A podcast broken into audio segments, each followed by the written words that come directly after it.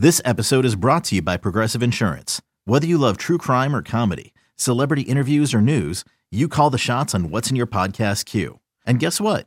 Now you can call them on your auto insurance too with the Name Your Price tool from Progressive. It works just the way it sounds. You tell Progressive how much you want to pay for car insurance, and they'll show you coverage options that fit your budget. Get your quote today at progressive.com to join the over 28 million drivers who trust Progressive. Progressive Casualty Insurance Company and Affiliates. Price and coverage match limited by state law. eBay Motors is here for the ride. Remember when you first saw the potential? And then through some elbow grease, fresh installs, and a whole lot of love, you transformed 100,000 miles and a body full of rust into a drive that's all your own. Look to your left, look to your right. It's official. No one's got a ride like this. There's nothing else that sounds like, feels like, or looks like the set of wheels in your garage. With over 122 million parts, you can make sure your number one ride or die stays running smoothly. So there's no limit to how far you can take it.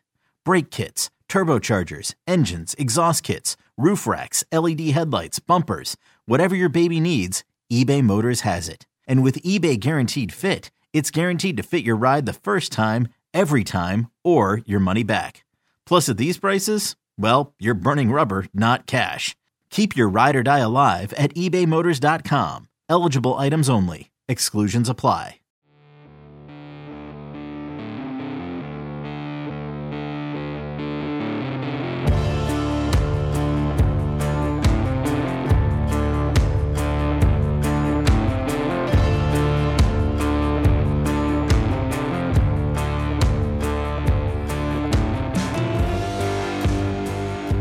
What is happening? Welcome in to Inside Carolina's On the Beat Live. That's John Bauman. That's Adam Smith sliding in under the gun right at 9 o'clock. Perfect timing. And Jeremiah Holloway. Wait a minute now. You're switching the screen around. I ha- You're messing me up already, John. it's my first week back at On the Beat. What's happening, fellas? Y'all ready to get this going? Hey, man. Adam, I'll come to you first right out of the gate. Uh, Buck Sanders once coined the phrase, you can't win them all if you don't win the first one. I thought that was pretty good butt whipping on Saturday. what was the uh, what were your what was your takeaway in the press box as you're watching it unfold? Did Buck Sanders coin that? Like, no. He, but he's the boss, so yes, he did. Right. Okay. So we're dealing in misinformation here.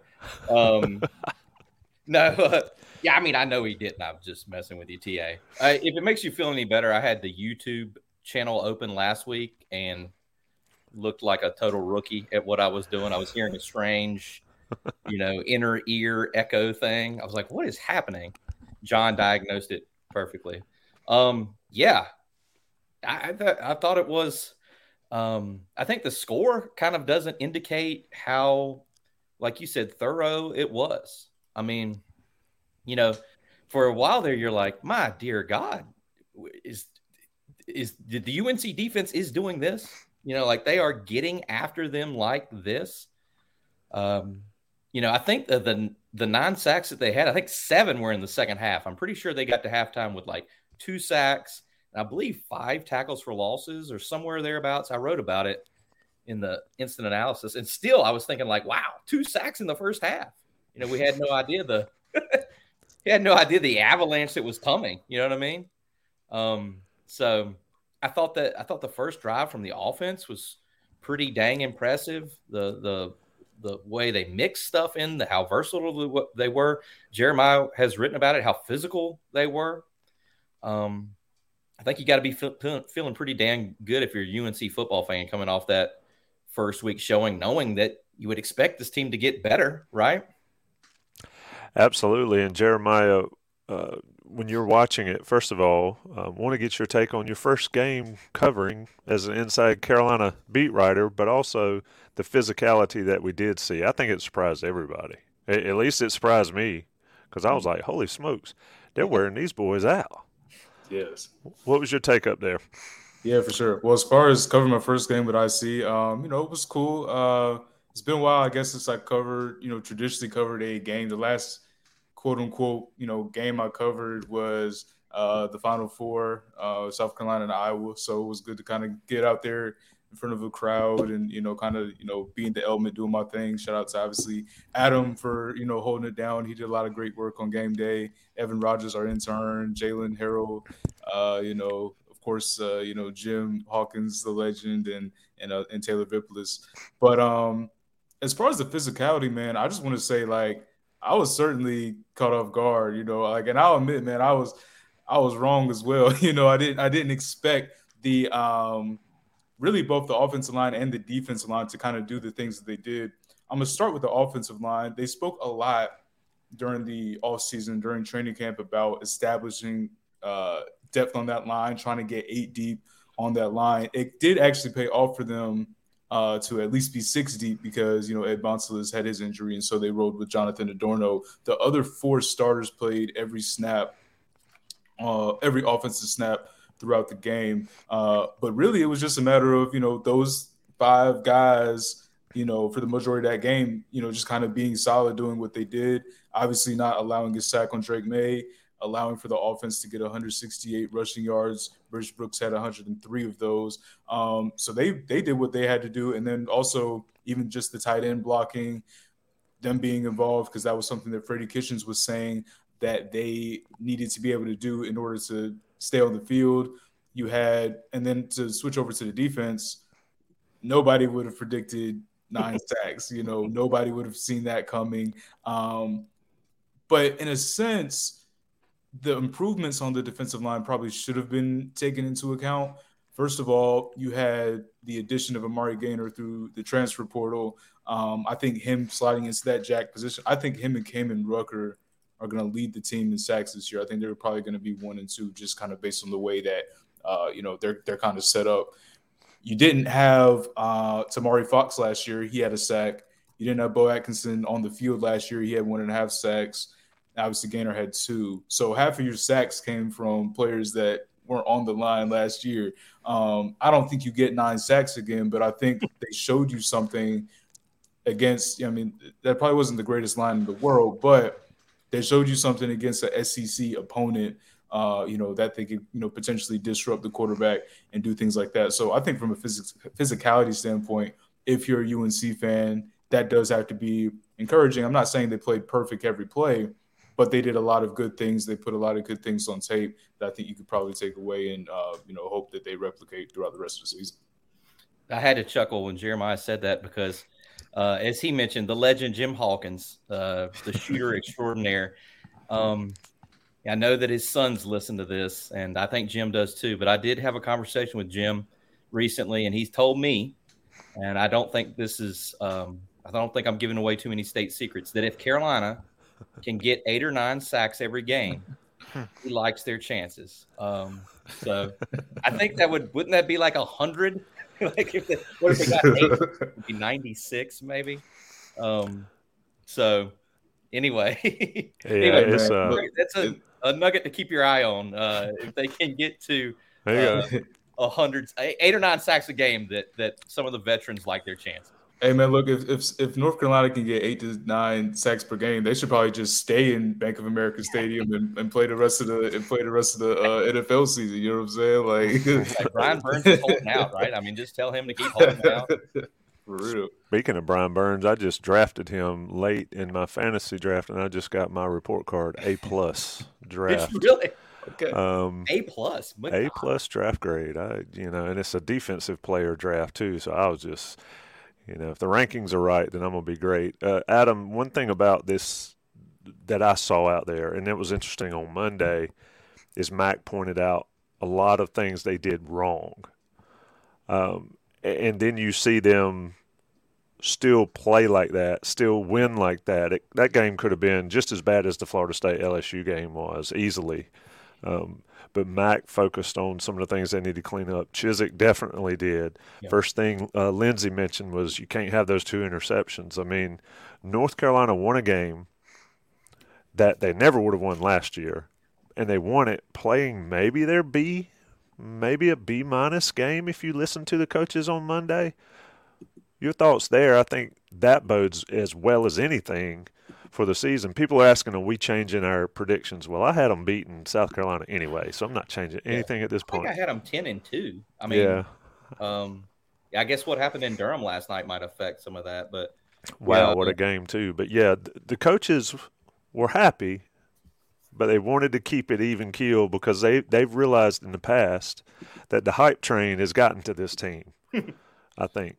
Yeah, I think. Well, I think offensively, you know, uh, well, just you look at the way Florida State ended that LSU game where they just put the hammer down and absolutely flattened them. You know, UNC. I was just looking at the last last touchdown they scored was with six and a half minutes left in the third quarter, mm. and then they hadn't punted by that point. Uh, and Drake Maye hadn't thrown an interception by that point. You know, the rest of their possessions from from the moment they went up, I think it was 31-14 that they went up. Yeah. Mm-hmm. Uh, there were two Drake picks. Ben Kiernan, you know, dusted himself off and started punting in the fourth quarter. And that was one of the things to, to what you're saying there, Tommy, is that that Mack pointed to. He said, you know, we didn't finish on offense. I think they certainly finished on defense the way they hounded Rattler and closed that thing out. But yeah, like, you know, you, you certainly feel like there are another level, maybe several different levels this offense could take it to. Um, God, with what British Brooks showed, and you know Drake Drake Maye didn't have arguably, I think it's pretty much the consensus, didn't have his two best receivers out there. Um, you know, I think that yeah, you scored 31 points in a neutral site game where what was maybe a 70-30 crowd split against you against an SEC team. I know that's not Alabama or Georgia, but it's still a team that's you know beat you the last time that you were down there and humbled you the last time that you were in that in that position. So I, I think I think there's plenty what plenty of meat left on the bone offensively yeah. to to make improvements and see how much better they can even be. Or put a different way, I think that type of performance is sustainable throughout an entire season. When you dominate the line of scrimmage, I mean something Tommy you talked about it all off season. This upcoming year for UNC football would be defined by how the offensive and defensive lines played. And on Saturday against South Carolina, those lines dominated for UNC. And I think because of that, it's a sustainable performance. If you can consistently hold teams to negative two rushing yards or whatever it was, you can consistently run the ball, you can consistently control the clock. I think that is something, especially in the first half, that UNC did a really good job of. It was a methodical approach moving down the field, maybe a little bit less explosive without Tez Walker, but still methodical and, and moving the chains, getting first downs, controlling the, the game. And that type of performance is sustainable throughout the rest of the season. So I think that is another major positive sign for North Carolina moving forward. They won, they dominated, but it, it wasn't a fluke either. They they dominated on the scoreboard and on, on some of the stat lines that matter, like like run defense. Real quick on here, just to add to that, it's interesting that John mentions the the minus two rushing yards, which I mean, my God, that's your eyes pop out of your head like a cartoon. Um, you know, when Jeremiah and I and the rest of the IC crew left, I'm not sure what Tommy Ashley was doing that time of night in Charlotte, but you don't want to know. Uh, when we left the press box, South Carolina officially had rushed for 11 yards for the game. I believe they had. I've got the. I've got the old school like box score. They had South Carolina for 11 total rushing yards, and Spencer Rattler having lost 49 yards. Well, at some point between Saturday night and Monday, the 11 total rushing yards became negative two. So I guess I don't know if they went back and watched the film and both sides agreed on it because if you check South Carolina's site, it has negative two now too, in addition to UNC site. I don't know if maybe some stat crew member didn't plug in the right thing, but Spencer Rattler now is credited credited charged with having lost 65 yards. And when we went out of there the other night, I think he was uh, he was 16 more yards to the good. So uh, it was 11 rushing yards at the time we talked to the players after, and now it's it's minus two. Kind of a weird little thing that happened there. Yeah, and I'm looking at stat broadcast and in the final book, and it still has 11 for South Carolina. It has Rattler 12 attempts for minus five yards. I'm not quite sure how everything's kept. I mean, I don't I don't like sack yardage going against rushing yardage. Anyway, yeah. that's a that's a different thing to talk about. Um, let's let's talk about this briefly. And G Dixon in the chat, and, and I've got an opinion, and Jeremiah wants yours as well. He he asked, should have called timeout with 115 left in the first half to give Drake a chance. Here's my thought, and I think Max spoke to it at, at uh, on Topo the other night or mm-hmm. last night.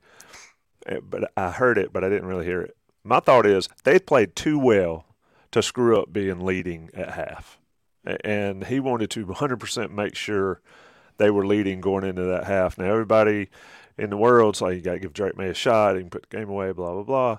But I think that was a major mindset.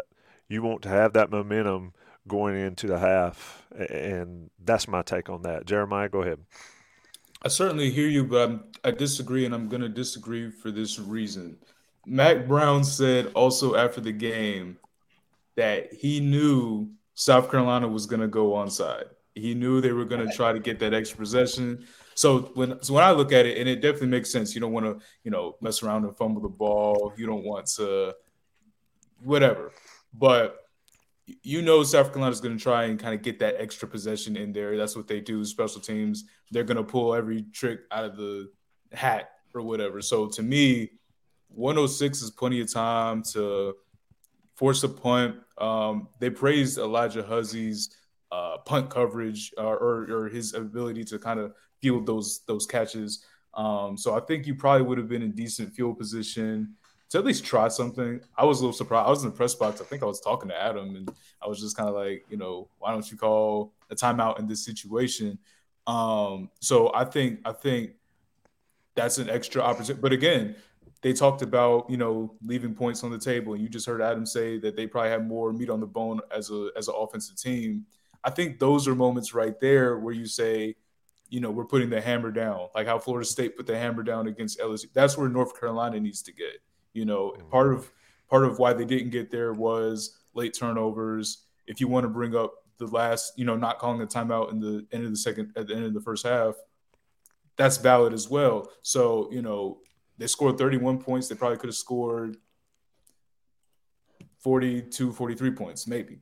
I mean, they failed a fourth down, uh, you know, at one point of the at one point of the game as well. That you know probably could have tacked on a few more yard, few more points as well. So um, that's I think where and when you hear, you know, the players today talking about not being satisfied, not be, that's I think that's some of the stuff they're talking about. You know, there's there's opportunity. Like we won, you know, we were good. I think they were really good, but they want to get to a point where they're great. And to be great, you have to stack performances on that. I don't need to coach speak, but you do have to do that. Like you do have to score 30 whatever a game. You do have to hold teams to less than 20 if you can you know it, will be tougher it'll be tougher in i think certain aspects of their schedule but those are the things you're gonna have to do week after week yeah i mean you get out and you sling it around um, but you know i'd be lying if i when drake threw two interceptions back to back in the second half i didn't think back to that first half and where they didn't call timeout and thinking what if he'd have done that then mm-hmm. south carolina scores they go up in the half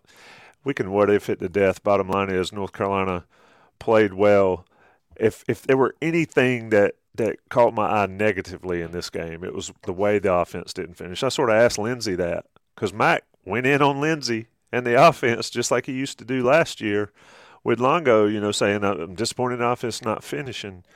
Um, but they got to figure out how to run the football. They've talked all off season, run the football when they want to run the football, and the other team knows you're going to run the football. That was a prime example of it. That's why I think the win is even more impressive um, an even more impressive performance by the defense because a game like that last year never shakes out the way it did with the defense just continually stepping up, stepping up, and, and making those sacks. And shout out to Gregory Hall. He, his prediction might be two years too late. Uh, we'll find out about Des Evans. John B., what you got? I want to cue up this segment here before we turn the page on South Carolina, I want to give all four of us the chance to kind of empty the notebook. For Adam, I know it's probably a physical notebook because I know you like to take notes. But anything else that we covered or that you didn't get to cover in one of your stories, I'll, I'll go first to lead us off. Um, I think one thing that stood out for me, especially being in the stadium in Charlotte, was the leadership on this team. Uh, late in the second half, I forget exactly what drive it was, but South Carolina was driving and I saw Alijah Huzzie in the secondary kind of like rallying the troops a little bit, kind of getting the secondary on the same page. There was nobody hanging their head uh, throughout the entire game on the defensive side. I think when I look back on the 2015 team, everyone who's in, in the chat knows about that 2015 team, how well they played. I think one thing that stood out about that team is how great leadership they had at all the different position groups. They had Landon Turner on the offensive line. They had Marquise in the quarterback room, on and on and on. But every position group had a great leader. And I'm starting to see that a little bit with this team. You look at Huzzie in the secondary, Ced Gray at the linebacker group, Kaimon Rucker on the defensive line, Corey Gaynor on the offensive line. It feels like every position group has a leader. And Mack Brown talks a lot about player led teams. I think that's something that we might see play out throughout this season with North Carolina. That's my game one. Empty the notebook. Tommy, going to you next. Empty the notebook on uh, all your podcasts and your shows. What did you not get to talk about for this game? Man, I was hoping you'd go to somebody else. You caught me off guard. Um, because I was trying to keep up with my notebook here. I mean, my takeaway was that I thought Kobe Paysour would be the guy, and when you look at it, he ultimately had the one deep ball. Um, the one thing that was impressive to me, and I mentioned them going into the game, is two players. I mentioned Gavin Blackwell, and he had two bad drops. First one, questionable, contested or whatever. Second one can't happen, even if it wasn't a great throw. But the fact that Drake kept going back to him. How many times have we seen guys, and a guy that plays for USF now, Khafre Brown, who had a long touchdown this past weekend, he had some drops and he never saw it again and and Drake goes right back to Blackwell in a big play. And then the second person I wanted to talk about, and I really wanted to ask it yes uh, Monday, Marcus Allen. We didn't hear his name once. And that's a great thing for a cornerback. Adam, were you expecting that at all from Marcus Allen? Of course, you know, Legette had 100 and some odd yards on Holloway, but Marcus Allen, just by not being in the game, or, or mentioned in the game, I think had a great game. Yeah, I mean he, you know, he took the. They didn't throw at him. they didn't test him at all. I don't know if they wanted to repeatedly test Tayon Holloway, but uh, they did not throw at Marcus Allen. If if I'm giving my answer, shaking out the notebook, it's going to be, you know, I, I would say, John, I would say that we covered everything coming out of there. I believe we had 12 stories, pieces of content on the site Sunday morning. So I'm gonna I'm gonna master the obvious here. Um, I was thinking about going British Brooks just because of the emotion of British Brooks, which you don't see that from him, uh, rarely ever. Um, but I'm going to say Kaimon Rucker. I mean, you know, not only did he have a great game, he had a dominant game. I mean, he had a monster game. And uh, the, the stuff that he was able to do, the sack numbers, the tackle for losses numbers, tackles for loss numbers, this is this is what he did in 14 games last year for the season. He was just shy of his sack and TFL numbers in one night uh, to open the season. And you know, we've always heard about how him and Tomari Fox are the two strongest guys on the team. And I just I feel I I am happy for a guy like Kaimon Rucker, who has always been um, just well liked among his teammates, uh, a quiet leader someone who always does great. I was thinking about them singing "Happy Birthday" to DeAndre Boykins. Well, Kaimon Rucker can sing his butt off. You know, I mean, he is a fantastic singer, um, just a wonderful dude. And he went out there and wreaked havoc. And it's interesting when you're saying notebook. I looked at mine. First series of the game, South Carolina's got the ball. Third and twelve. I have nine side steps, twenty-five, because Rucker was in there on third and twelve and he I thought he had Rattler for a sack, and Rattler got away from him. And when that happened in real time, I'm sitting there between Jeremiah and Evan. I was like, oh my God, this is going to be sort of a, a, deja vu moment of Carolina under Jay Bateman in 2021 and Chizik in 2022. And they're going to get out of a sack and they're going to convert a long third down, and this drive's going to start moving. Rattler got away from him, but Alijah Huzzie broke up the pass, three and out. UNC's got the ball. Um, and I don't think Rucker missed much more after that. I just thought he was fantastic, and I think I think he deserves all the flowers that he's getting this week for the way he played. Yeah, I think the stats on Rucker because I have him here: eight total pressures, seven QB hurries, one sack, and six uh, tackles for loss. He was also the highest graded player on PFF for UNC's defense. Jeremiah, empty your notebook. You got a lot of empty pages, I'm sure, because you're just starting out here on the beat at UNC. But what's your final takeaways from the South Carolina game? Yeah, I want to talk about the way Chip Lindsey called that game. Uh, that was his first game at UNC, obviously as the offensive coordinator. And I believe I saw the stat. I wish I had the exact number, but I saw the stat. It was like his highest um, his highest points per game as an offensive coordinator prior to coming to UNC was still lower than what Phil Longo had last year. Um, so you know, it's it's obviously you know different missions and things. It wasn't by much either, for for what it's worth. Um, I'm sitting there watching the game early on.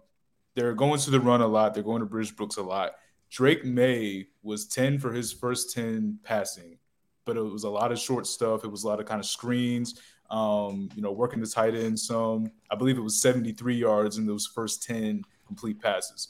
Um, I'm sitting there just wondering, and it's it's early in the game, but I'm like, you know, surely one of these guys can break loose and and, and go deep. I know it's not Tez Walker and, and, and, Nate McCollum, your top two guys, but at the same time, it's like you know somebody's got to be able to, you know, Drake Maye, you at least got to give him a chance.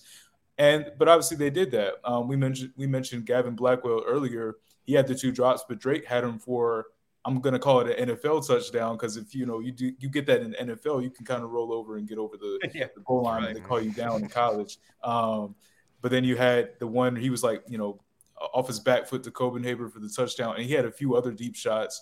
Um, he did have the one where he missed Paysour. I don't know why I keep thinking about that one. But I mean, you know, he eventually got Paysour uh, later in the game. But the point being, I think Chip Lindsey called a patient game.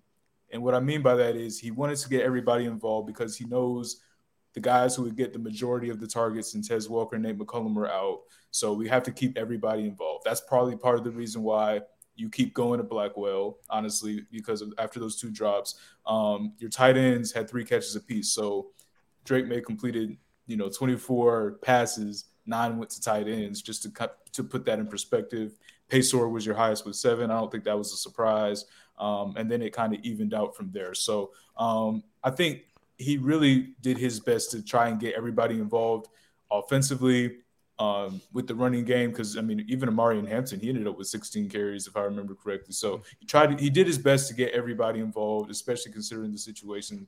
Um, if you do get Nate McCollum back this week, that's another piece that you can kind of add to that. We'll still see what happens with Tez Walker, but um, I think overall, you know, he definitely played played his cards right. He played them also, uh, you know, the best that he probably could have in that first game. You nailed it there. And Adam on the side chat, we talked all last year. Just take the layups, just take the freebies, and Drake did it over and over. And then he mentioned it today. One thing before we get off this and, and move it along, how disrespectful was it that South Carolina took the ball after winning the toss? I mean, nobody does that. Everybody defers. South Carolina said, We want the ball, and Carolina stood up, Huzzie making two of three plays. Uh, very interesting night. What do we think about the rankings before we step off of this and come back after to talk about App State? I mean, they jumped off a lot. Of course, we knew Colorado would jump way up. Adam, fair ranking or a little high at this point?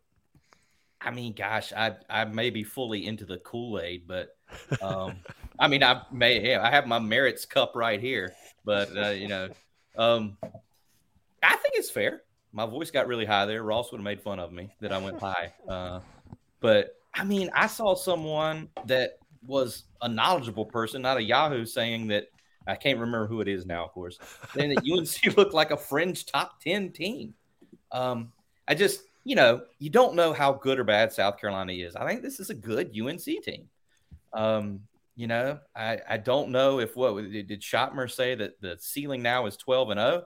Um, but I don't know about that. I don't know about that. But yeah, I mean, I, I think the ranking is fine. I mean, you know, it took them a while to break in last year, even though they they started three and zero. Oh, when they lost in the Notre Dame game, that sort of dropped them down the national perception. And I can't. I, I need to look it up about when they broke back in. I think they didn't break back into they like six and one, maybe. I think they had to win three more games after losing to Notre Dame to when they finally got in the poll. I, I remember that. What I think they got to thirteen last year, um, at least in the college football rankings before the Georgia Tech debacle and the wheels fell off. So, I mean, I think 17 is fine. I mean, uh, you know, who knows? I don't think Clemson should be in. like they went from nine to 25. You know, I thought they looked like crap. Uh, you know, I mean, I thought they looked terrible. Um, but you know, I, I, I don't know. I have voted in the top 25 poll before, but I'm not voting this year. Um, so I mean, I don't know. I think anywhere 15 to 20 is fine for UNC. I think they're certainly capable of being deserving of that ranking, but that's so early. Um, you know, I'm I'm not sure. I didn't answer your question, Tommy. I think it's fine. How about that? I think I think it's fine. Works for me. I, I'm I'm I don't like it because North Carolina hadn't shown they can play with lofty expectations okay. left. Of course, App right. State coming to town will help. Jeremiah, what do you think? Split the tie here. I'm gonna be completely honest. I am okay with the ranking, but this this is my my contingency. Um, I don't know if I froze for a second. My my screen kind of went. You're good. Anyway, you're good. Okay, good. All right, cool. Anyway, um, I am okay with the ranking, but you have to imagine if they beat App State and Minnesota at home, the ranking's not going to go up but so much. So I, I mean, a four spot jump, that's cool. I mean, a lot of the ranking is based on how the teams around you do as well. So yeah, for example, when you have a team go from nine all the way down to 25, that at least moves you up one. So it is what it is. But, you know, if they beat App State, it's probably not going to move. And if they beat, unless they, you know, have a, you know, worldly, all world game, and if they beat uh, Minnesota, it might go up a little bit. So I'm okay with 17. I think that's probably fair ranking just based on the way they play. And, you know, we'll see how they perform if they get their top two guys back. You know, I think it all evens out. I think all things considered, it all evened out. 17 is probably about where they are.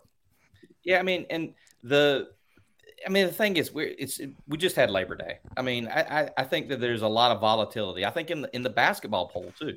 I think there's just a lot of volatility in the early weeks where, you know, if you're a voter and you're like, oh my God, Clemson stinks, or oh my God, Texas Tech is great. I'm just, you know, make saying someone. Uh, you know, you I think there's a lot of movement happens to where you start before you start sort of getting your teams where you think they really belong. Um, so I think that's I think that the first couple weeks you see these massive games and massive drops sometimes in the poll. Yeah, it is interesting. It, anybody that thought Colorado wasn't going to jump way up, not been paying attention. And, and, I think personally, I think that's good for a team like North Carolina because North Carolina can sort of fly. Game day is one thing; it brings all the press and everybody and everybody to the yard. But these next couple weeks, let Colorado suck all the air out of the discussion. Let Carolina just go about their business and teams like that. Um, and Duke's a good football team, folks. We said that on the preseason shows and all that. Duke can play, and Riley Leonard's good. Clemson outgained them, did what they had to do, or played well and just couldn't get it done. You know, twelve and zero. I'm not there yet. Maybe, maybe, maybe if we get to uh, November, we'll get that way. Let me talk about Johnny T-shirt, JohnnyT-shirt.com, right quick. Sponsors of Inside Carolina, and if you're at the Inside Carolina tailgate show on Saturday in the Bowles lot ahead of the App State game. We'll be broadcasting 2 to 4, 2 p.m. to 4 p.m. ahead of a 5:15 kick. We'll have some Johnny T-shirt swag out there in addition to the Inside Carolina swag we'll be tossing out. And when I say tossing out, literally, because we got footballs, throwing footballs with fans in the Frothy Beer Brewery parking lot uh, during the show, pregame show, and after the show. Join us out there for Johnny T-shirt swag. Go to Johnny T-shirt on Franklin Street. Go to Johnny T-shirt online. Support them. They support us. National guys will pay the bills. It's on the beat live. September the sixth. Nope. September the fifth. Trying to kill us a day already. September the fifth on the beat. Okay, picture this. It's Friday afternoon when a thought hits you. I can spend another weekend doing the same old whatever, or I can hop into my all-new Hyundai Santa Fe and hit the road. With available HTRAC all-wheel drive and three-row seating, my whole family can head deep into the wild. Conquer the weekend in the all-new Hyundai Santa Fe. Visit HyundaiUSA.com or call 562 for more details. Hyundai, there's joy in every journey. Hiring for your small business? If you're not looking for professionals on LinkedIn, you're looking in the wrong place. That's like looking for your car keys in a fish tank.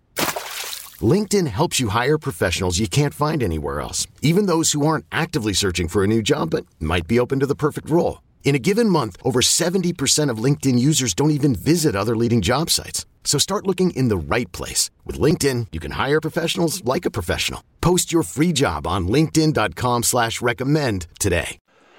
Okay, fellas, back to On the Beat Live. App State comes to town. Jeremiah, I'll let you start this one because you weren't there in uh, Boone last year. You didn't live through that. You you saw it, I'm sure. You've seen some highlights.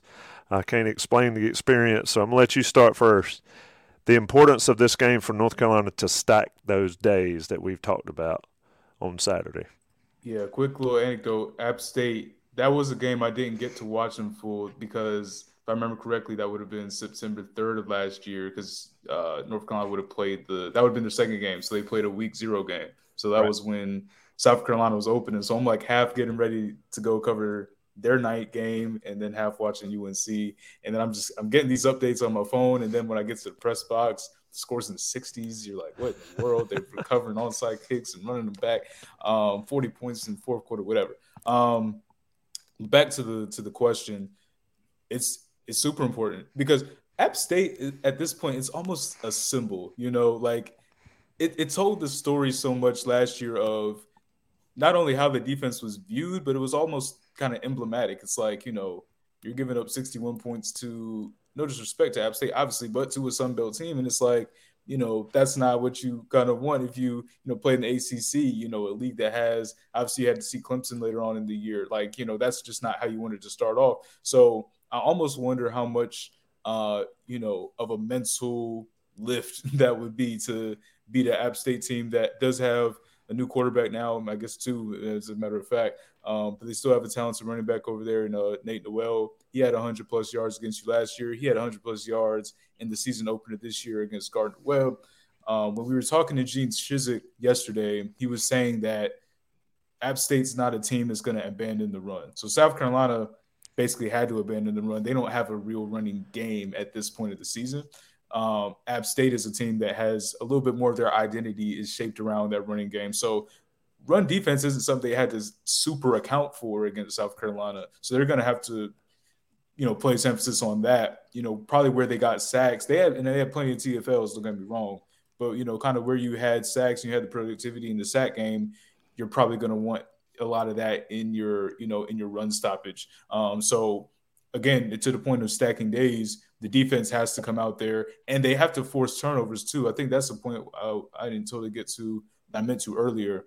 Um, you're going to need to be able to create turnovers. I know you stopped a couple of fourth downs on Saturday, but you want to get those interceptions. You want to force some fumbles, get those extra possessions, um, especially when you get to conference play. But I think uh, a game like App State, that's a great opportunity to do that and to you know add that element and add that dynamic to your defense. Adam, it, it is App State. They're um, it's in Chapel Hill. How how good is it for North Carolina to have this game now? instead of another, you know, school not named App State or, or not a big name school because they played well against South Carolina. You want to continue that. I would think App has their full attention no matter what the prognosticators say about App State um, coming into the year. Chizik was all about it. They're all Mack was all about it. I think it's a good matchup for North Carolina, not just on the field, but having them for the mind too as well to get ready for it. Absolutely. And I, you know, the players today, you know, the different guys we talked to, some of the defensive guys, Kaimon Rucker, Alijah Huzzie wasn't even here last year, but he said he had been he had been briefed fully on you know the debacle in Boone. Um, and you know, I think that to your point, I think that maybe I'll try to write this later this week for Countdown for Kickoff. I, I don't think they lack for any motivation. I don't think that there's any sort of um, coasting when you turn the corner off of that great season opening performance, by and large, great season, or at least good. And then you got this App State thing happening where, you know, they played them four years ago and Apps came into Kenan and beat them.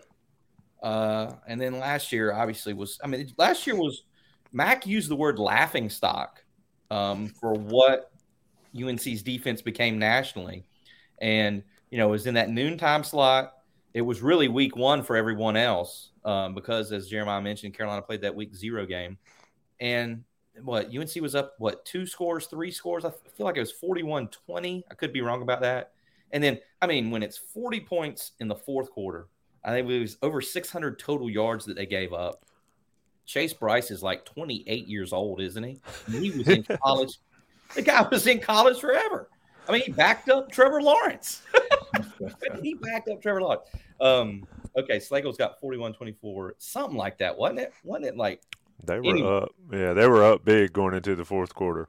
Yeah, Tommy, we should do a separate show on your experience that day. Would you like? No, we, we, probably don't need to discuss that. Um, it's been hash uh, in the in the uh, Kidd Brewer Stadium crowd. I can uh, honestly say that it is a very fun environment now. Yeah, I mean, just, just, it was awesome. And you know what? Cedric Gray got that interception in the third quarter, and the place started emptying. People were leaving. You know, we were watching them walk out, and uh, then they came back. you know, but I mean, it was it was so unbelievable, and I think that I think that if you're a, a Carolina coach or a Carolina veteran, you're pointing to that and saying, "Look, this is what everyone thought of us after this game." Mack accurately said back then, like we will never recover statistically from this. The stats are gone mm-hmm. because we'll never get it back. And he was right. Um, but yeah, I think that I think that hey, it's your home opener for UNC. I personally, I hope I, I've been wrong before. I think UNC is going to beat them pretty bad, but and I think that even after nine sacks and even after 16 tackles for losses, I think this defense is hungry to like just sort of erase all those things that have been said about the UNC defense. You know, what the narrative going into this season was Drake Maye did all these things in spite of the UNC defense. They mm-hmm. won nine games in spite of the defense. ACC championship game in spite of the defense. You know, what Corey Gaynor said it today, Jeremiah didn't. He? He's like, if you'd been told how much you suck at your job for 8 mm-hmm. months, you wouldn't like that. I mean, I'm, i think that's a direct quote. He said, yep. if you suck at your job, um, and he plays offense. You know, so I think that again, I think there's no lacking for motivation, even though you're playing a group of five team. I mean, it's an in-state rivalry. It's a team that's giving you fits, and uh, I, I, I, I personally feel like UNC is going to play well. To that point, Adam, I'm old enough to remember the 2019 game as well, uh, when UNC lost, uh, and we talk about this a lot. Uh, this program building model of lose big, lose close, win close, win big. I feel like that's one of the themes potentially of this season. Is Mack Brown plays a few of these opponents a few a few times now. South Carolina is one of them. App State's another one. You can literally prove your program building by playing App State three times in five years, and you can show that progress. So they had the lose close in 2019. That was a, a close game, a weird game. Last year's game was a win close. That was a very weird one. I think it is time to win big against App State again to kind of prove that and put that on the map. And one more point about App State, I think it is important to, to point this out. Uh, their quarterback is Joey Aguilar. Apologize if I mispronounced that. Uh, he is a Diablo Valley Community College uh, transfer. Yep. Um, so they are down their starting quarterback this week.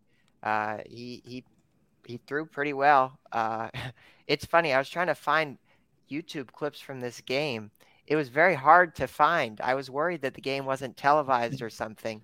You know, I was putting it in the search bar on YouTube, just trying to find any highlights. Ended up finding it on ESPN. Um, but I think this guy, you know, he threw four touchdown passes, I think, in week one. He um, but he is a, uh, you know, maybe a, a, nice way to say it would be an under recruited uh, prospect at the quarterback position for App State. It'll yeah. be his first start. Yeah, mm-hmm. and It'll I think I think North Carolina's motivation and focus we'll learn a lot about that and about the ability of guys to get up after an emotional game because this game shouldn't be close. No disrespect to App State, but this game is one that North Carolina needs to put it together. And Jeremiah, I, I want you to sort of expound a little bit more on the defensive performance. I mean, w- when you have nine and 16, mm-hmm. what is success the following week? What does that even look like? Mm-hmm. Uh, I mean, because if you back up in the numbers against an App State team, people are going to say, "Oh, maybe they're not as good."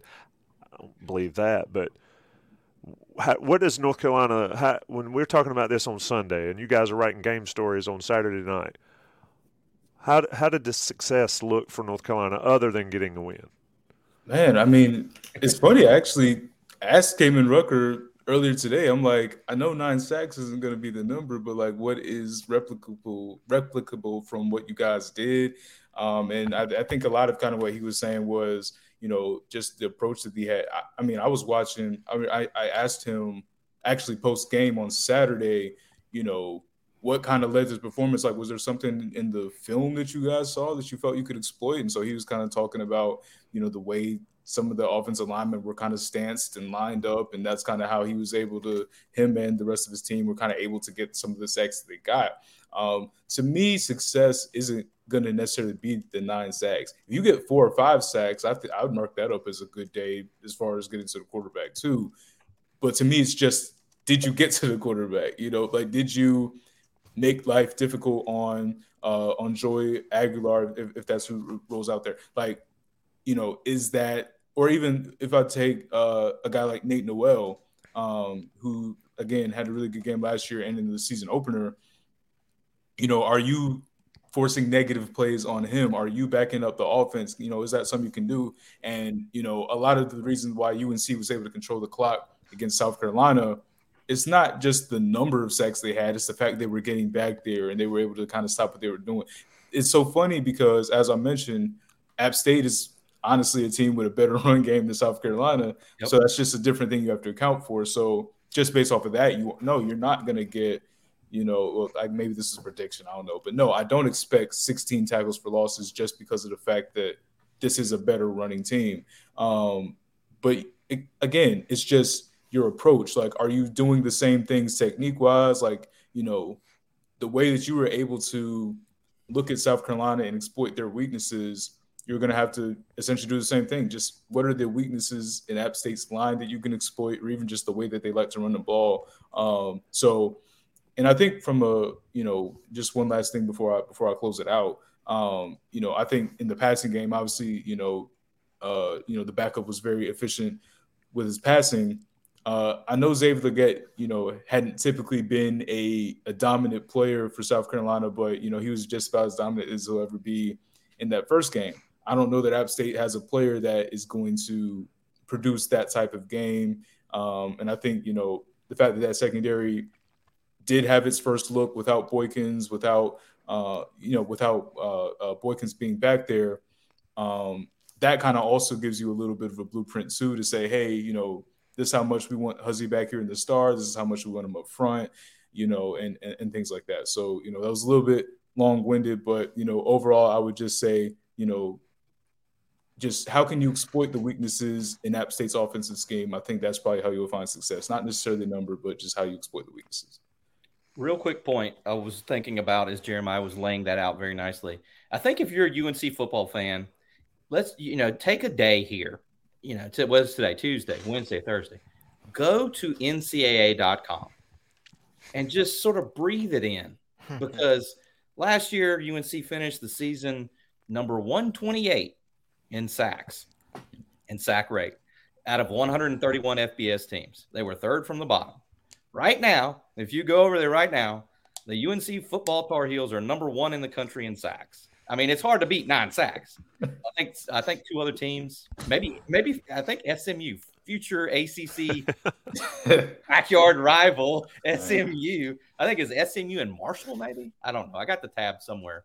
Um, yeah, SMU and Marshall at seven. Stanford, uh, another uh, ACC legend at six. so weird to think about. It's it's it's unbelievable. Wait till we cover the games. like, but you know, just hey, go over there, take a look. Number one is by North Carolina's name, and last year you had to tab over a whole bunch of different pages to get to where UNC was, and it was not pretty. So you know, for one week, the Tar Heels are on top of the heap kind of hard to believe. I mean, it's honestly, it, it is, uh, and it speaks to a lot uh, about the work that these guys did, the, the, the, coaching.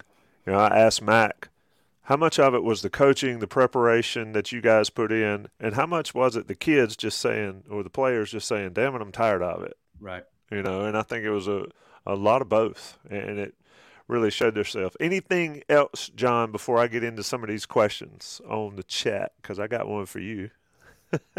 Oh man, I want to pull up a, the first question here. I think this is a funny one. Oh, John should uh, sing the UNC fight song since he picked South Carolina. If we set that precedent now, I might be singing a lot this season. So we can't start this after every single missed pick of mine. Uh, I was wrong. I did not think UNC would beat South Carolina. I think when I think about my picks, because this is another one we could kind of talk a little bit about. Have you changed your expectations for the team after the South Carolina game? I think I, I have, and I think when I was making some of the picks for the season, I think I was over indexing on last year's team because I don't think last year's team, which as we just talked about, did not have a pass rush, which did not tackle very well. I don't think last year's team wins against South Carolina last Saturday, but this year's team did. This is a different team. So I think the expectations have changed a little bit. Let's get into some of these questions. Tommy, do we want to pull up a different one or pull up a, a question? Can here? I ask you a question? Can I quote Deion Sanders? You don't. You didn't believe. You don't believe. I and and I was wrong. I own No. that. I fully I fully own that. John, what did you have for your season prediction? I had eight and four, which is Okay. it's not horrific or anything. Um, I did but I think that you know the ceiling. I agree with Schotmer. Maybe not to the extent, but I think the ceiling changed for this team given how they played on Saturday. Uh, and I think that the challenge, obviously, against App State is continue to prove that. Uh, it should prove that that's the level of play. Uh, that this is a new team that the team has turned over from last season. So a couple of those out of the questions, a couple of people, Cecil Woodard asked that as well. Mhm. Um, we'll knock those off. Let's Jeremiah go. had eight and four too, didn't you, Jeremiah? I Not- sure did. Are I you, are you thinking about maybe bumping that up to nine or ten? Yeah, you know, there was one point where I was thinking about it, and I was like, I had already sent my game by game to Tommy, so I was just like, "Ah, I'm gonna just like ride it out, you know what I mean? So, uh, yeah, so they, they might be a nine, might be a niner for sure. Uh, this this might be one of the um, come on man comments of the weekend. How do we match right. up against Florida State? They look weak. Uh, That's awesome.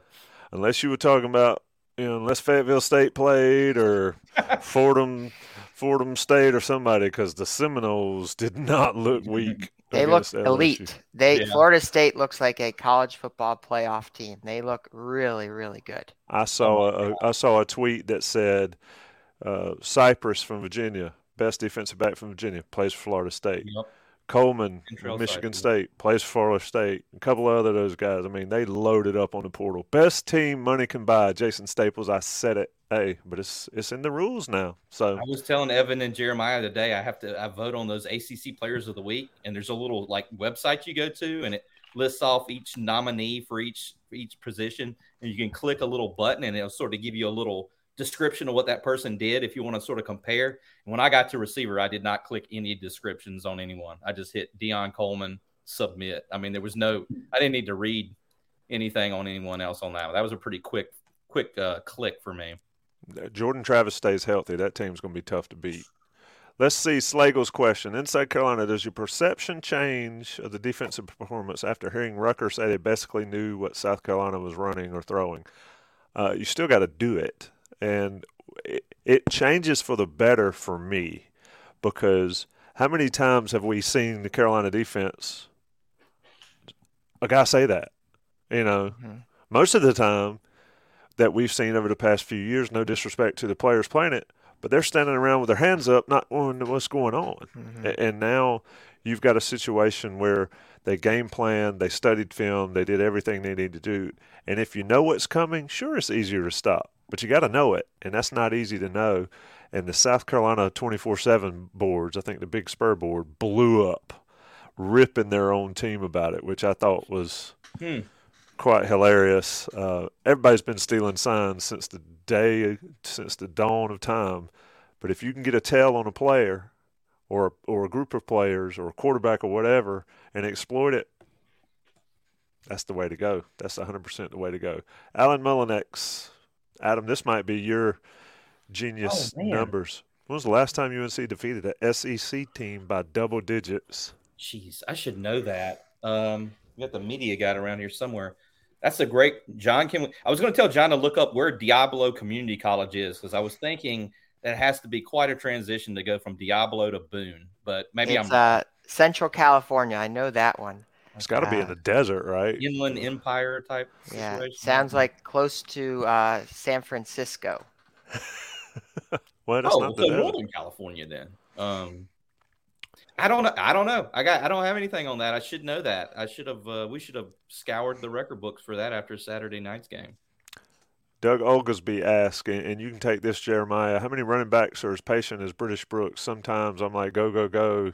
He usually makes the right choice. I think it was the Wildcat fourth down. Um, there was some angst, like, what are we Mhm. doing, man? Mhm. Step on it. And he gained four or five or six yards. Yeah. Uh, if anything, and, and somebody sort of tried to compare Brooks to Omarion Hampton on the message boards. And I said, you got to remember, this is a six year guy versus a sophomore. Um, but Brooks, I think I was hesitant to think Brooks would be the number one running back this year, to be honest. He, he certainly looks, Jeremiah, that if he stays healthy, he's that guy. He, he is that guy for this team. Yeah, I want to real quick. This is this is relevant. I want to confess to the chat that I'm a, a Baltimore Ravens fan, which means I had to watch Le'Veon Bell in his prime uh, twice a year. so that dude used to be that. I don't know if there was a more patient running back than him. He used to just sit behind the line, get six yards. That was his whole career. Um, but I'm glad you brought up the Wildcat play because I when I saw that, that's immediately what I thought about. Um, you know, he just kind of sat there, waited for the blocks in the hole to develop, and then that's kind of when he took it. Um, I thought every um, inclination we got from training camp was that he was the most complete back on the team. Um, I know me and Adam, you know, had kind of been hearing that he'd probably be the number one guy out there to start. Um, I was thinking coming out of camp, it probably would be Brooks and Hampton would probably be the top two guys just because of the uh, you know physicality that Hampton does have the ability to play with. He didn't have the most efficient yards per game uh, or yards per carry. I'm sorry in that first game, but he did have the two touchdowns. But all Browns, hey, God bless you, brother. But um, but I, I think with I think with British, just you know, early on in the game, like you said, this is a six year guy. He knows you know where things are going to develop. He knows kind of how to read blocks and things like that. So um, I think that's a great value to this team. What they're doing, he caught I think he caught three passes on uh on on Saturday as well. So this is just a guy that can you know do a lot of things for this offense. And I think that that opens it up. And don't forget, he was supposed to be RB one last year. Um, you know, kind of coming off of his Duke's Mayo Bowl, and then he gets the injury. So I mean, you know. Um, I think him being back healthy is a big asset for the team. Uh, here you go. Here's one for Adam, and I know the answer here because I remember what he said last year or, or in the spring. How'd you get Gaynor to do an interview? He was he had no desire to talk to the media last year, and I thought his response um, when we did get to talk to him earlier in the year was pretty interesting. Adam, correct me if I'm wrong. He said I was a new guy. I didn't need to be the guy talking. I was new here. Um, now this year, I feel like I'm, I'm more in that role. This guy right here, though, Gaynor, Corey Gaynor, is probably one of the big time leaders, or is the big time leader for that North Carolina offense, and his quarterback loves him. Adam, what do you think of Gaynor when he when he does talk to you guys? How about how about our guy Matt Bunn in the chat? I was trying to look it up uh, on the SEC thing. I was like, well, music. I know the Music City Bowl was not a, you know, it was. you remember the throwing beer? What? Yeah, uh, really. That was wild. Uh, I, I was like, I, I know the Music City Bowl in 2010 was not um, a double digit situation, but it looks like 1995 against Arkansas. My word. That's that's the same one I found. I was looking it up as well. yeah. That was a bowl. Was that a bowl game? Yes, the CarQuest Bowl. Yes, I remember that. oh my God. So that was in Charlotte, right? Then the CarQuest. The Miami no, I think it was Florida back then, It and was then Miami, Meineke took over. Oh, yeah, that's my bad. I'm sorry. Well, I guess the Meineke Tire Bowl was yeah. Charlotte before they changed it. Anyway, yes, Corey Gaynor. Well, so we got Corey. We got to talk to Corey Gaynor this spring for the first time ever in person. We talked to him over Zoom, you know, when he transferred, and then we did not talk to him the entire season last year. And I, I was, I was efforting to talk to him before they played Miami because it's like God, this guy played, uh, you know, what five years, five years at Miami, and they're going back there. Understandably, he did not want to talk that week, but he never talked. And we talked to him this spring for the first time. Then we talked to him in camp. Uh, you know, and and then we got him again today, and I enjoy talking to the dude. I mean, obviously he's seen it all. He's uh pretty funny. You know, I mean, I don't know if you guys saw the the shirt that he had. I made a quick post on the message board today. Trench mob shirt uh, for Corey Gaynor on the front.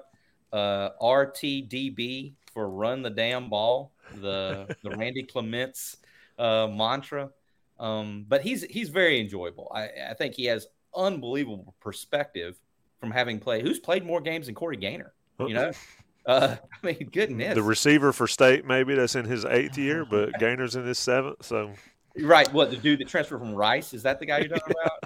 played um, three years somewhere, and then played four at Rice, and now he's at state and he's eligible. Anyway, but yeah, he's I, he's just it, Tommy and Jeremiah have been there. I'm sure John's listened to the radio to the interviews, and you, you it's enjoy. You know, he, he's an enjoyable dude to talk to. He has great perspective. You can tell that even when he's showered and just hanging out on a day where they don't have class, that he still sort of has that edge to him where he's always kind of wanting to hit somebody and play. You know, you just feel like there's an edge to him when he talks. Um, you know, about just whatever, you know, wanting to get back after it. So uh, I don't know if we did any convincing. Maybe we have to shout out our guy Jeremy Sharp over at UNC football for uh, for for bringing him along, for nurturing uh, Corey Gaynor into our midst. But we we always enjoy talking to him. Definitely a fun guy to talk to. I mean, he's grown. It's different when you talk to a guy that's 23, 24 to to an 18, 19 year old. A couple of these little questions. Brian Evans, shout out. We uh, Adam acknowledged this earlier. Don't know what Carolina's got until after the pit game. I think that's accurate. Yeah, I think that's I think that's spot on there, Brian Evans. Good call, guy. Yep. Carolina 93. I want my name back. That's my gamer tag. If anybody wants a piece of me on uh, Xbox or PlayStation, if Hardy comes back, could he possibly move Chapman to star, allow Huzzie back to corner? I don't know about that. Uh, I, th- I, think I think the other question that somebody asked that I thought I had, um, somebody mentioned DJ Jones get up and running at star and allow uh, Huzzie to move back to corner. I think Carolina did move Huzzie back to corner late mm-hmm. um, at the very end to get some of that going on. There's the question from M Cam: Stay at star? Does DJ Huzzie's too good? Um, anywhere you put him, he would be very tough on corner. But he's a football player. like him too much. I think you know you listen to Chizik talk about him. I mean, they just talk about what a good football player he is, and I think that's one of the reasons they moved him. They feel like he can sort of plug in and do whatever. So I don't I don't think I think that would be a great luxury to have if you got DJ up to up to a level at star to where you can send Huzzie back to corner and imagine him and Marcus Allen, uh, the bookend corners or you know opposite sides. But I think I think you're going to see Alijah Huzzie at star for a good long while. Uh, first hit of the game. Oh, he was yeah. dancing. Yeah. yeah, it was just like, what are we doing? This is not. We have not seen this.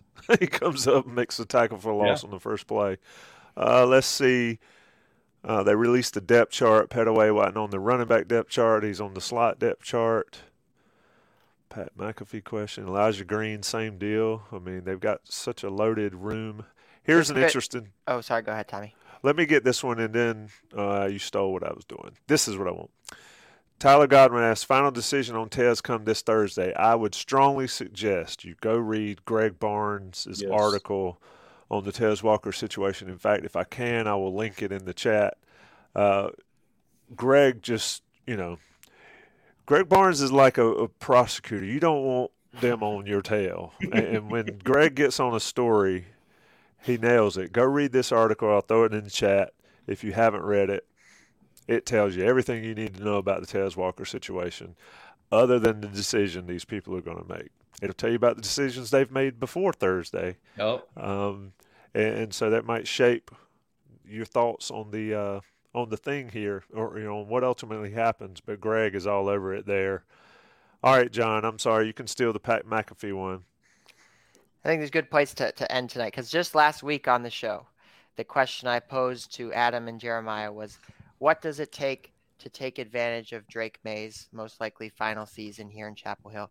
and all three of us talked about marquee moments. Well, how about in week one, college game days in town?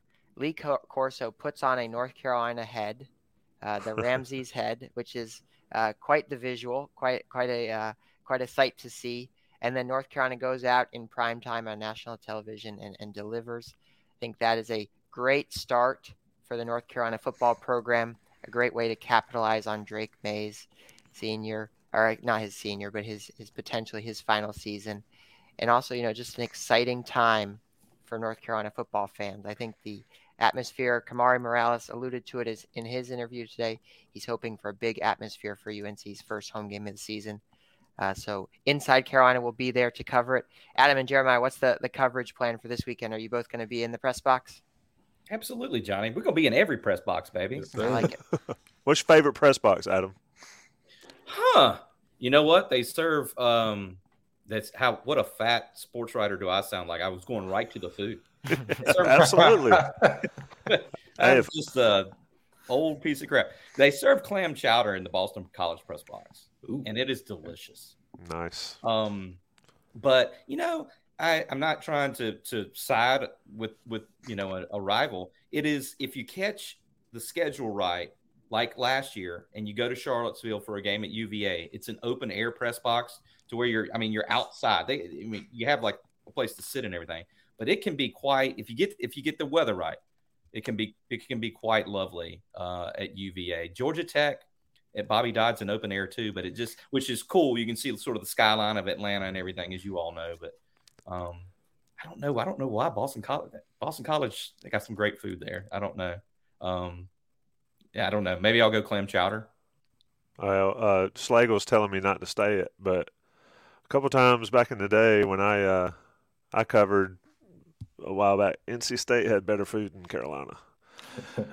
I mean, they just did. And uh, but anyway, yeah, that, high up at NC State. It's like you're, you know, yeah. I don't, I don't, I did not, you know, really like the vantage point and all that, but the yeah. food, especially, yeah. So anyway, Jeremiah, uh, close. I'll let you close us out. I, will let you find. You know, we always used to do like two cents or last stat or whatever. However you want to close it out. Wrap it up for us. Carolina App State five fifteen.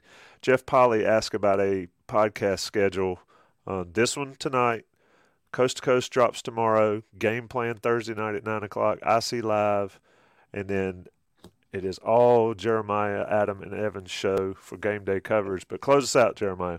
Yeah, real quick before it closes out, want to say quick appreciation to people in the comments for the kind words. Really appreciate it for sure.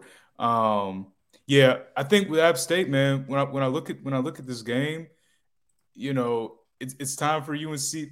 The the standard has kind of been set. You know, they kind of came out that first week, and again, we talked earlier about you know the nine sacks not having to be you know you don't have to get to nine again, but they messed around and showed the potential of the kind of team they can be without Tez, without Nate McCollum. So I think from this point on, just based on the way that they played in that first game, a standard has been set. You know, you want to hit those 35 points per game. You want to hound and limit what other offenses can do. You still have a few games before conference play starts, but it's all going to be about really just taking care of business. Um, you know, they had a couple of games last year where I don't know if they overlooked an opponent, but they kind of, you know, dropped the ball right at a time where maybe we could get into, if you're UNC, maybe we're getting into the top 25, or maybe we're, you know, going to lock up the ACC or whatever.